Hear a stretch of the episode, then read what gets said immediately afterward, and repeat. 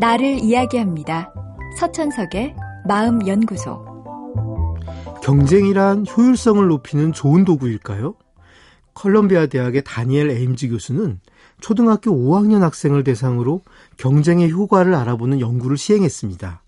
그는 아이들을 두 명씩 한 조로 묶은 후 도형을 그리는 과제를 주면서 한쪽의 아이들에겐 두 명이 시합을 하는 것이니 먼저 끝내는 사람에게만 상을 주겠다고 하고 다른 쪽 아이들에겐 참가한 두 사람 모두에게 상을 주겠다고 하였습니다.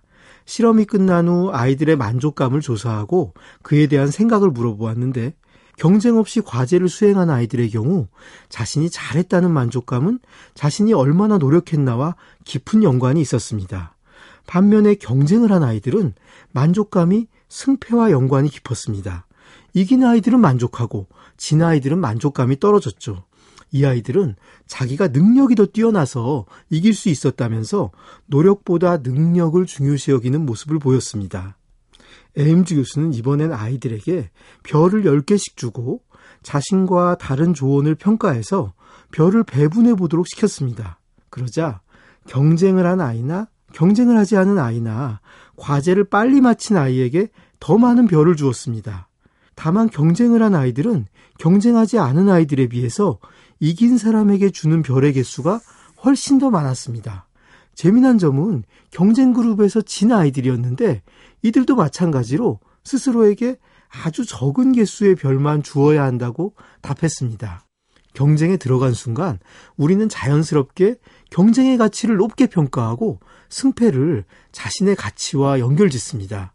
고작 한 번의 시합에 불과했는데도 패배자는 자신을 열등하고 부족한 것으로 생각하고 승리자는 자신의 승리에 지나치게 많은 의미를 부여합니다.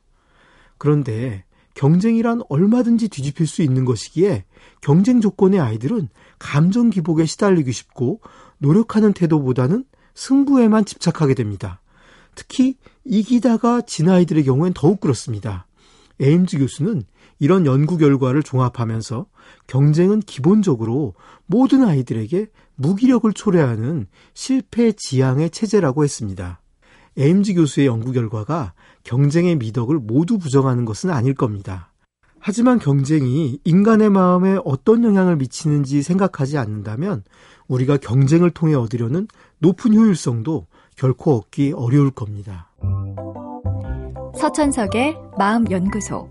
지금까지 정신건강의학과 전문의 서천석이었습니다.